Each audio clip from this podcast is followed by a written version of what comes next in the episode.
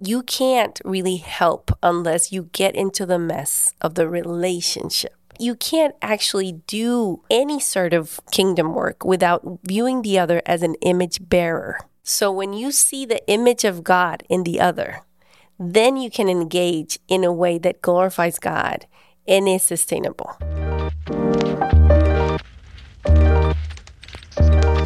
Well, ladies, here we are again to be able to have a conversation. Uh, we're so grateful that we have this podcast, Glo, uh, which is a podcast from the Gospel Coalition Podcast Network. Um, we're for women right? We live in different places, um, and yet we have the same goal, which is to glorify Jesus Christ and tell about what he's doing in our lives and ministries and what he's doing around the world. And so today we're actually going to be talking about comforting the poor. My name is Blair Linne. I'm joined by Aixa de López, Soojin Park, and Sharon Dickens, who's going to be leading our discussion today. So we're grateful to be here. Um, I'm not sure she should let me loose on the mic. I'm going to try my best to rein myself in. Um, I when we were thinking about comforting the poor, it was one of the few sessions that I thought I, this is what I'm passionate about. Um, but what I'm passionate about is the more I thought about it is I'm passionate about us comforting the poor well, um, and this is what I would really love us to think about um, today. But to, to sort of give you a bit of background, um, I was thinking that uh, um, the best way to understand my passion is to explain it. And so when I was first saved, um, I worked for, I think you guys call it a non profit. Um, so I was new new believer, worked for a couple of non profits, some Christian, some not, but always around um, people who were experiencing um, homelessness. And I've done that most of my adult life. Um, and we, you I think the trouble is that all too often, um, I think we served without thinking it through. Um, and so I've, I've, done it in a variety of ways. People that are homeless and on the street, people that are in um, day centres, night shelters, all those things. And then um, fast forward um, all sorts of years, um, and we come to our church. And as a staff team, I'm on staff now, and I'm, my job is to think about community work. And our pastor um, has us looking through on a weekly basis books. And so we've gone through this one book called When Helping Hurts. And I'm reading it and I'm raging, but I'm raging at myself. So the more I'm reading it, the more I realise and start to question um, everything that had gone before, the way that we've been caring for and helping those that were experiencing homelessness. I mean, even the the fact that it wasn't thought through. I mean, not once did I, and I, to my shame, not once did I think when one of these guys gets saved, how do we bring them through discipleship to the point where they could be a potential leader in the church? And so we read this book. It's, it's a great book, and it started to get me to rethink everything that I'd I'd thought about how we serve, how we care for, how we're expected to, and most of all, how we do it without hurting people around us. And so my intention was all those years, and I mean, you pat yourself in the back, um, even though we, we say we don't. The reality is, it makes us feel good. But all those years, you're thinking through, and, and not once had I asked, is my my help hurting them? I mean, is it? I, with all intentions, you'd gone to um, serve, to care, uh, to alleviate, and actually, in some ways, shape, or forms, you could have made it worse. And so, in this this one in this book, and I actively encourage you guys out there to to read it. It's such a good book, and particularly the first couple of chapters. We'll put the stuff in the in the, the bio at the end. Um, talks about how um, all our relationships are broken. So it uses God, um, self, others, and creation and in that realization of how sin has impacted that, it made me realize that all of us are poor in some way, shape, or form. Some of us, it might be money, it might be like material things, but others are poor in their relationship with God and with each other, eh, with family. So you could be the richest man on the planet, but you could be poor in the relationships you've got, or you could be the the and destitute with uh, in material circumstances, but you're rich in your relationship with God.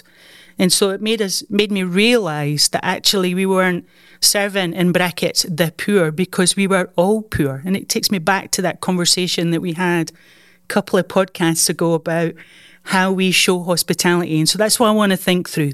But because it's a massive subject, like who is the poor, um, or in fact, I don't even like saying the poor, but who is like, we're going to focus on just the material um, side of poverty. And as we start to explore some of these questions. And so, because we're from different areas, um, and poverty looks like different things for all of us, I just wondered, ladies, in your area, what does uh, material or economic poverty actually look like? So, how about you, Aixa? Yeah, I think I represent uh, in this table part of the poorest of the poor in some ways. Um, my uh, country has just staggering status uh, of below the line of poverty in malnutrition in children. Um, and the way I could describe it to you without much research is a family may live in a, you know, tiny, tiny, tiny one bedroom apartment, you know, six people in the same uh, space, no floor, no plumbing, no um, no heat, no even windows sometimes. Um, so no running water, uh, no electricity, and so you can imagine how it might be for a family to raise six kids in a in a in a place like that, and um, so so much just unravels based on just that description, that situation.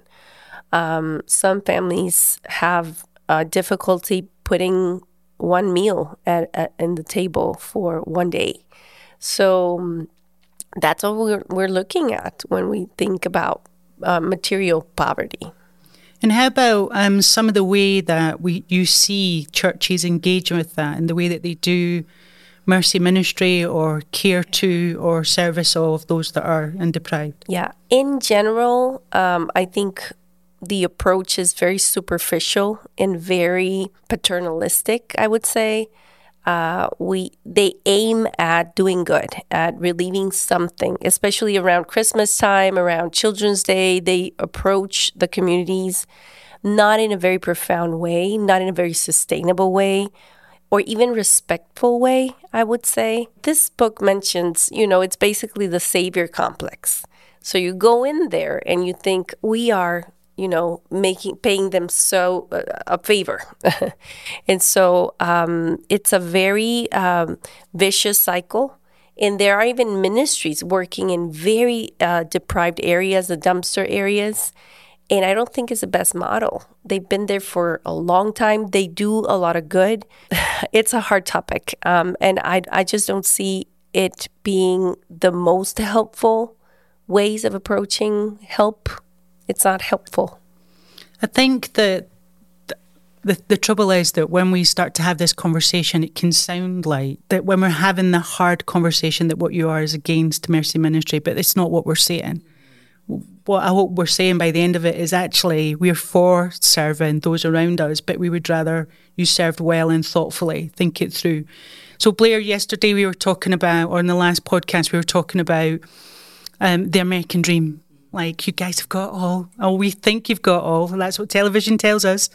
Um, so, what is what is deprivation and poverty look like um, in your area? And then, what are some of the ways that either good or or, or, or, or not that you've seen Christians engage with that?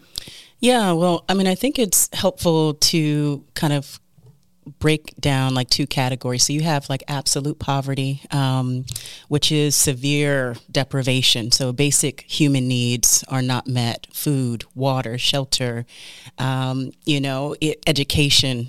And then you also have a relative poverty. That's that. So that is more, you know, when we look in the United States, you have a poverty line or a po- poverty threshold. You know, so um, you know, for a family of four, for example, it would be about twenty-seven thousand dollars dollars a year. Um, and if you're making below that, the government basically says that you're not able to sustain yourself with all of the things that you need in order to to live. Now, in the United States, there are 37.9 million Americans who who do not meet that threshold line, um, and that's about 12 percent of the population. And 12 million of those people are children. And so, um, and and where I live, so I'm now in Philadelphia, Pennsylvania. Uh, the rate actually is double. So Philly's poverty rate is 23 percent. Um, you know, which is it's it's double uh, than the U.S. average. And so, you know, what we do, um, at least at our church, I would say, um, I think that we do a really good job of uh, of having mercy ministry. I've been in churches where they'll just kind of pay a bill, you know, kind of throw money at the person and not really address uh, what is the issue kind of underlining the reason why you're in this situation. And um, our church tries to do a, a, a, jo- a good job of when someone comes from the community and says, you know, I have this need, I need this bill paid. I imagine there'll be a sense of discernment to say, should we just automatically pay that bill? But the main goal is to try to pull them into the community of the church to say, like, there's benefits to the local church. Not that you attend the local church, you know, to get money or to get your bills paid, but like if you're part of this community and, and you need the community, which I think is what is the emphasis in the book when helping hurts, which is so helpful that like you need to be restored to God. You need to be restored to, you know, maybe your family. Uh, what is your relationship like with yourself? Like what's going on? And um, I think that that often does not get addressed and one of the things that's interesting is when you think about homelessness. Um, I went through homelessness, uh, being raised by a single mom. There were times where we had to live in a shelter when I was coming up. And often there is a breakdown in relationships that people don't consider. The reason that a lot of times people are homeless is they have no one else to turn to. So, you know, you don't have family that you can call, or maybe your family is just as impoverished as you are. Um, and, and a lot of the reasons why some people do make it is because they have someone that they can call. Uh, they can call their parents. They can call, you know, and say, look, I'm struggling. Can you help me out? And so I think restoring relationship is really important. We also have a benevolence fund. Um, and even over COVID, our church just expanded that fund to care primarily for the members of the church, but they do consider those from the community as well. Um, so I've actually been encouraged by what I see our church doing. Again, we have a small church, it's about 60 to 70 members. But I think our benevolence fund is about $10,000, you know, this past year. So really seeking to be generous and, and um, you know, show the love of Christ uh, through mercy ministry in that way. Yeah. Um, for me, um, I mean, I live in one of the richest counties in mm, the whole oh, country, yes. in Northern Virginia. And so obviously, poverty looks different as well. Um, and I think the national percentage for children in the poverty line is around 16%, but in our county, it's about 8%. So, about 8% of children under 18 fall below the poverty line. And so, it's one of those things where if you you could easily go about your life without ever witnessing it. And so I think um, it's really up to the churches to be very aware of the fact that no, there actually are people with very real needs in the community. And I think mercy ministry is something that our church in particular, and I think other churches in our area, made up of mostly you know middle middle upper class families. I think it's a continual struggle of how do we do this well, right? Because even for my own church, I think in the past we've been very project based, seasonal based we do giving campaigns and it's easy for people to give and kind of forget. But we've been moving towards more of a, a long-term sustainable model where we partner um, with a local school. So in america we have schools that are considered title one schools which means a certain percentage of the students in that school qualify as low income and they depend on free or reduced lunches in the school and that's how they measure it. And so we've partnered with a Title One school that's actually only like 10 minutes away from our church. Um, and during uh, how it happened is during the pandemic, all the kids who depended on the school for breakfast and lunch were no longer getting meals.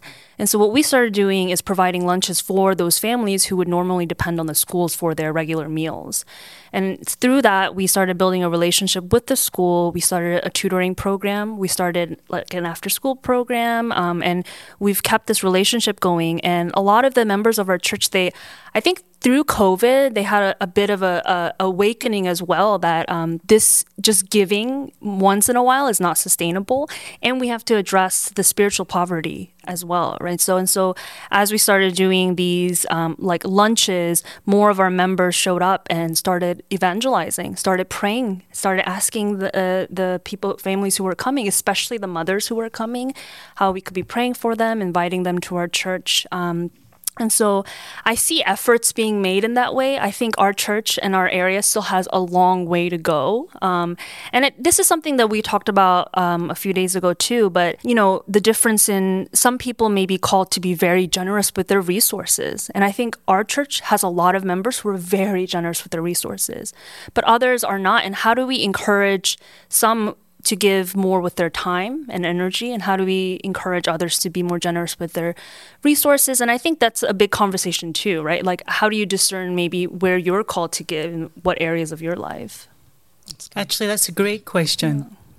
how about answering it Yeah. I mean, it's true. I mean, being a, I mean, God's given us all um, lots of gifts, and some of us are blessed with, um, not me, lots of money, and are amazing stewards of that. And for many of us who are in full time ministry, we have benefited from that and we are so grateful. But there are other times where we God has given gifts of um, ways to serve. Um, and when it particularly comes to mercy ministry, I think a lot of Christians think it's, it's an, an easy way to serve because it's an action.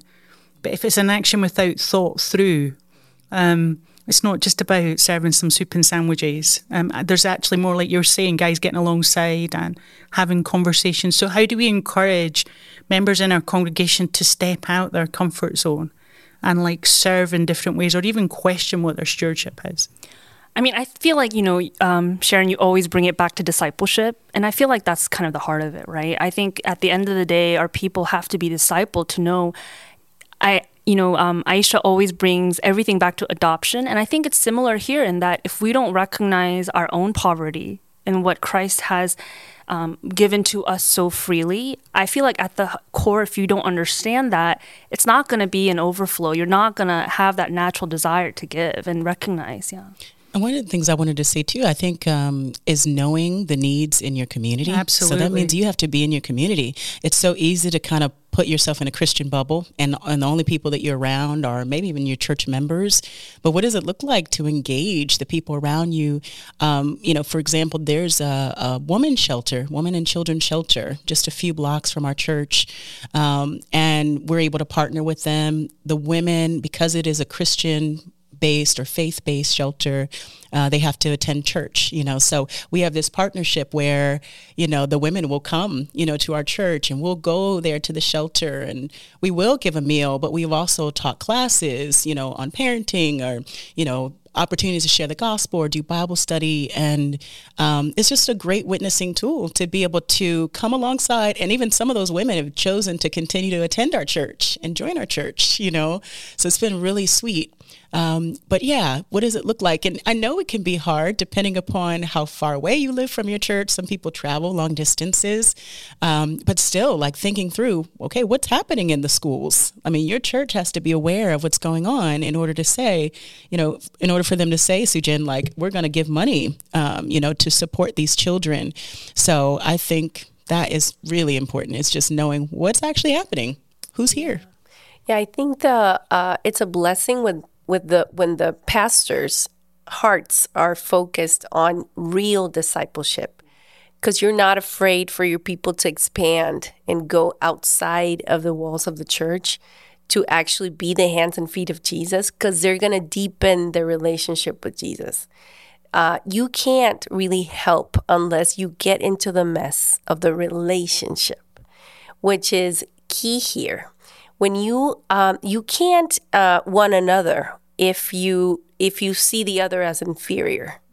So when you see the image of God in the other, then you can engage in a way that glorifies God and is sustainable.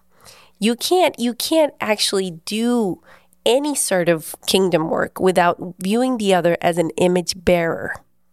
So that to me is key. And I'm so proud and so happy, so, so very grateful to God that our pastors in Iglesia Reforma have um, actually designated a portion of you know the payroll is for a team to be you know on staff caring for the vulnerable. So we have a program that has invested in first doing the homework of doing, you know, making good questions, asking good questions. What what is the need? Getting to know the neighbors. You know, so we're now doing um, tutor tutoring some of the children, uh, investing in some families that are actually. Uh, you know, doing the work with the kids, and so we're into preventing a lot of this, uh, the separation that might happen. Um, and I am so grateful for that because, you know, the church knows that a lot of the, uh, um, you know, um, tithes and offerings uh, go toward uh, that kind of work. And, and I'm just um, so glad because it, it, it, it does shine a light um, and it deepens our relationship with Jesus. That's, that's true. Um, I think one of the things when we're doing any kind of ministry, mercy ministry, particularly with poverty, is that we get so wrapped up in what we're doing that if it's not working, we never question it. And so part of why it's I'm so passionate about this is mostly the mistakes that I made in the early days. Um, you know, the, the I mean, you're true. I try to hide the fact that discipleship's my actual true passion. But um, we all know, sure. know, yeah. not hiding it well. not hiding it well. Not good. Um, but the, the the reality is that there was this one woman that I was really trying to get alongside in our community, and I'd come at it from a worker perspective because I'd been in that sort of area for such a long time, and the dynamic in our relationship was like you were talking about, Aixa, was unbalanced, and so she saw me as the side the, the service provider. Like if we're going out for a cup of tea, I'm paying. She'd be like, "When are we? When are you taking me for breakfast?" I mean, all those things. Um, and I learned really quickly that what that done is that closed my. So I served her, um, but I was only serving her physical needs. That the door, because of the relationship dynamic, had been closed to proper, deep evangelical conversation. So it was hard to talk about the gospel when all she really th- thought about was me meeting her needs. And so changing that dynamic um, was hard. You can't. It's hard to turn the tide once you've you've gone in that direction. But making sure that I thought through what I did. So simple things. So the next time I engaged with women, I drove them to the food pantry instead of giving them food they both receive. So everything that needs to be done physically is done, but my relationship is intact. And so I'm still seen as their their friend, the one that they're hanging out with, the one who is sharing life with them and has the right, because we're friends, to talk about the deep, heavy stuff and share the gospel with them. And so those simple things, thinking through but to get to that point, we need to admit there's mistakes first. It's interesting because what you're doing is you're restoring their dignity mm-hmm. to some degree, and like you know, and even the dignity of work. Um, there's a an article that was really wonderful on the Gospel Coalition called "Why It's Better to Trade Than to Give" uh, by Justin Lonas, and you know, he talks about that. You know, and yes, there will be certain circumstances where you know we'll just need to give, you know, and or meet an immediate need. Um, but what does it look like to actually actually encourage someone and help them, um, you know, to learn the value and the dignity of work. And, you know, he talked about like the gleaning laws, like we talked about, and how, you know, the Israelites were to leave that seed and leave their land and, and allowing those who had need to be able to go. But they had to glean, they had to pick that whatever the crop was. Um, and he, you know, in the article, he talks about how there's been a reduction in global poverty since 1990, and it's due to trades. And, you know, we've maybe all bought something that's fair trade, you know. So let's say in Nairobi, you know, where women in that country or women in Kenya might, you know, you know, create jewelry or baskets or you know or maybe coffee you know and and that be used as a way to provide job for them uh, and income for them. And and it, it restores the dignity of work. And so i just think it's a beautiful testament to think about it. it's also a massive opportunity for us as christians to buy sustainably and think through why we're shopping. I mean we spent time over breakfast talking about this. Um, but just that like let's even the simplest things, think through what we're doing. Um, I want to do big picture stuff just as we sort of come into land and change the, the conversation a little bit. So, in your context, What kind of other like types of poverty have you seen? So in Scotland, we were talking over this over breakfast as well. I was sharing it with you, and you guys are like, "Oh, you should share this." Um, so I'm going to. But in Scotland, we noticed that actually one of the biggest um, thing for young women was period poverty. So some of our women just didn't have access to. And so over a couple of years, there was um, people camp- campaigned against it, and now in Scotland, uh, women, all women can access any any hygiene products uh, feminine hygiene products free. And so there's even like little sayings you can go into the supermarket and go, I can't remember what it is, uh, but I'll just make it up now. So you can go over to like customer services and said, Oh, Mary sent me. And she'll give you a little bag of everything that you need. But it's that thought of one simple thing um, that was preventing girls from going to school, preventing them from getting education, preventing them from participating in, in with their friends in life because they just didn't have anything, so they stayed home, um, and ashamed also um, to deal with it. Like one it, massive thing, but one tiny thought can make a difference. So, how about you guys? What about in your context? So, Soojin, what about you? Have you seen other types of poverty? Yeah, I thought a little bit about this question um, when we were having the conversation, and I was trying to think, um, you know, am I thinking of my Virginia context? Am I thinking of like my Korean American community? Um, and I, I, when I think about the just Asian American community in general, um, I think there's a lot of actually uh, material wealth that's there. I think a lot of Asian Americans have, you know, gotten achieved that American dream, have done well for themselves. But I see a lot of relational poverty.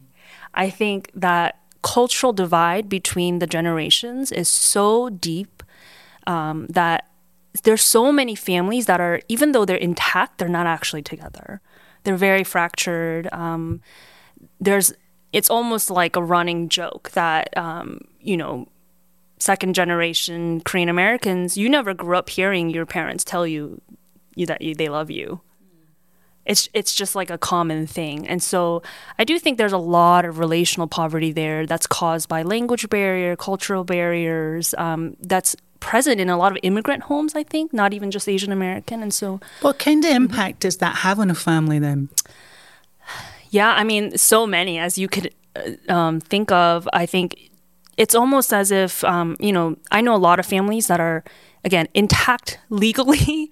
but they're not together emotionally, spiritually in that manner. And so I think there are a lot of um, emotionally orphaned friends I have who have never really had close relationships with their families, their parents, even though they ha- they have lived with their parents. Um, and there's so many people that I think going through their 20s and 30s as they have children and they get married they have to go through so much healing themselves and so yeah i mean it's almost again it's almost like a running joke in our culture right um, you'll you'll hear about like you just never grew up hearing your parents tell you you love you and it and it's it's just like a widely known thing and so yeah i think there's a lot of um, relational baggage that's still to be healed within my community in that sense that sounds like it could be quite lonely and isolating for a lot of people yeah i, it, I think it is. Mm-hmm. Um, what about you, Blair? Yeah, I actually was going to also say relational poverty. Um, and I'm just kind of thinking more generally speaking um, in the United States, you know, overall, when you compare it to other countries, there is a lot of material wealth.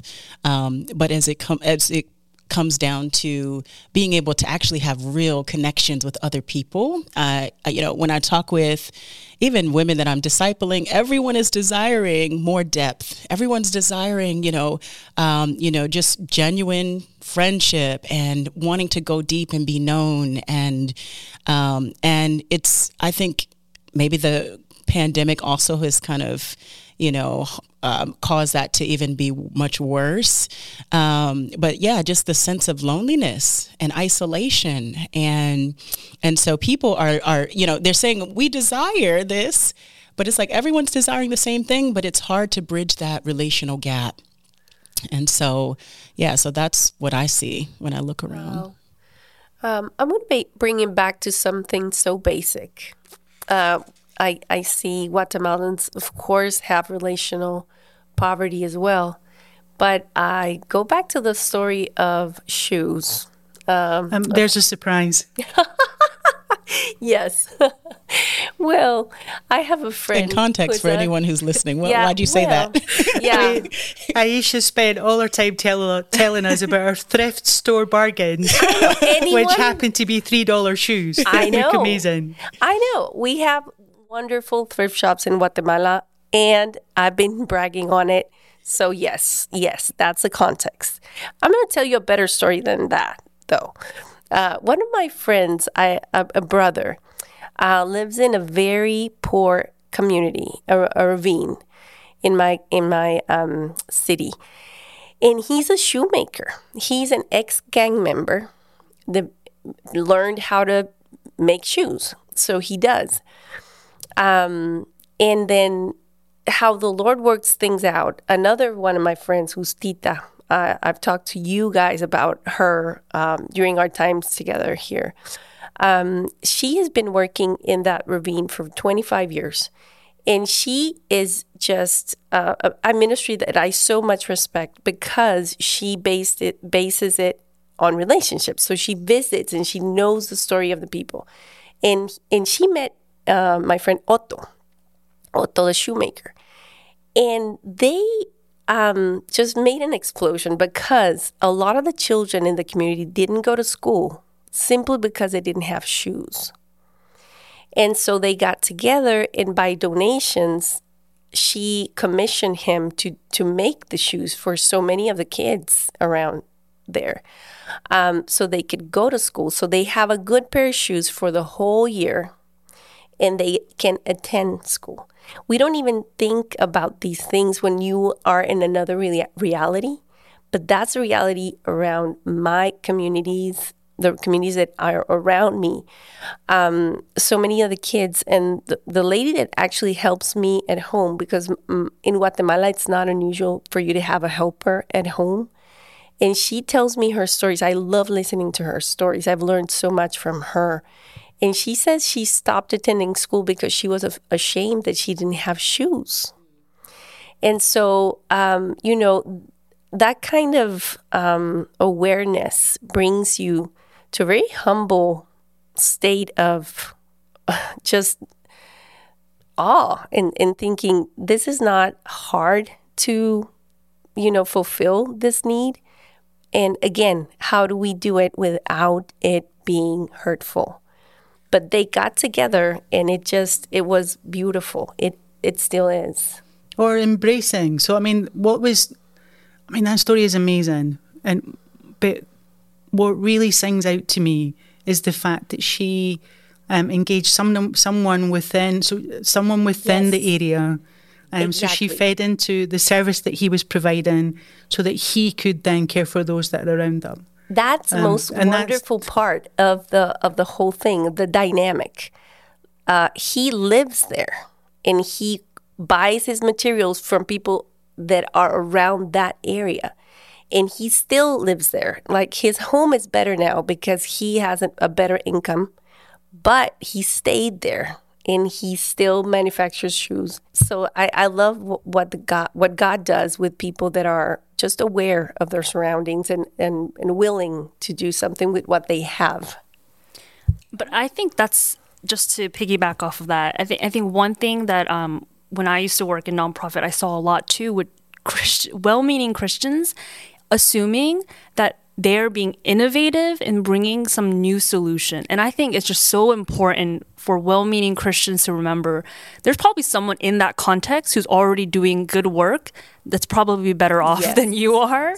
And I think the best thing we can do as churches that have resources is to go walk alongside and ask how we can help them who are already doing that work. I think yes. that's so important. Amen. Mm-hmm.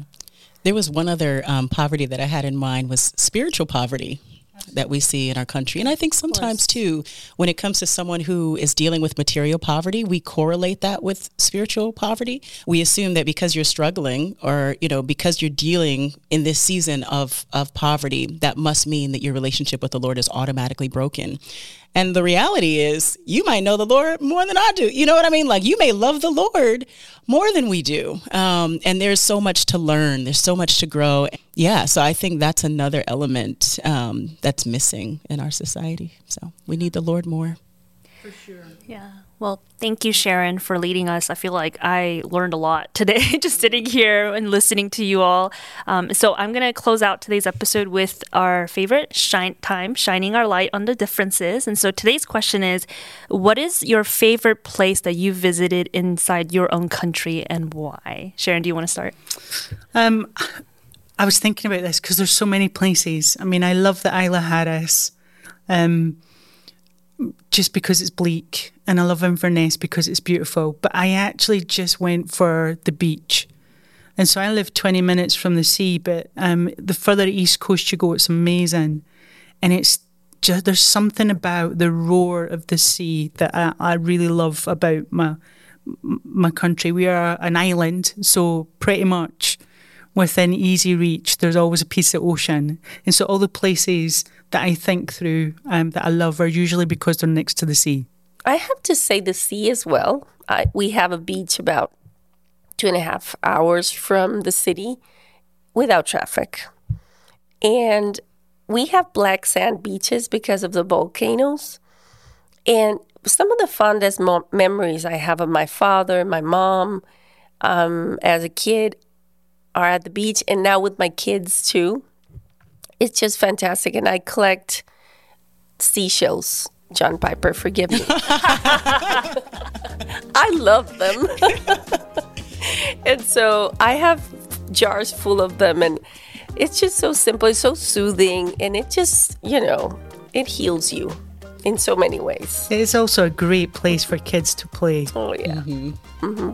So I would say that's great. Um, I would say the place that I have visited that is I guess been most striking for me is the Grand Canyon. Um, yeah, I um, so my husband and I after our honeymoon we drove across country, and I remember he was driving, so I'm sitting in the passenger side just looking at him chatting away, and I am just my breath is taken away because behind him as he's driving I see this canyon and it's just it's hard to describe how beautiful um, how beautiful it is. Um, but it's you know 277 miles long.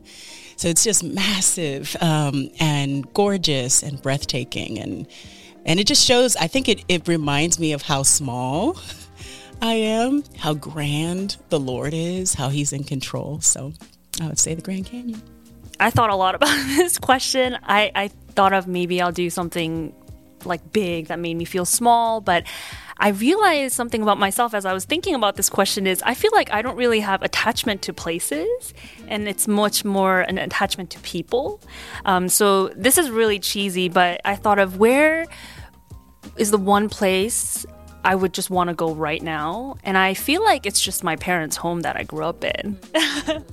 because they're they've been there for 20 years. I feel like you know, when I was living there as a kid, all I wanted to do was grow up and leave the house. But now as an adult, all I want to do is go home and have my mom's home cooked meal and feel like a kid, you know, and I feel like that's the place I feel safe and I feel welcomed. And um, yeah, I feel like for me, it's, I, I've been to a lot of places in the US, but when I think of the one place I would want to be right now, it's probably just my parents' home.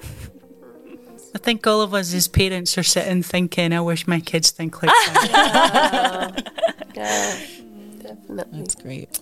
So we come to a close and we thank God for this time. So much uh, rich conversation and learning about each other and mostly about the work that the Lord is doing around the world and helping us each each of us in our little nook of the world. So we just want to remind you you are the light of the world. A city that is set upon a hill shall not be hidden. Neither do men light a candle and put it on a basket, but on a light stand, and it gives light to all who are in the house. In the same way, let your light shine before others so that they may see your good works and glorify your Father in heaven. We hope you join us next week for another episode of Glo. Glo is a part of the Gospel Coalition Podcast Network. To listen to more shows by TGC, visit tgc.org slash podcasts.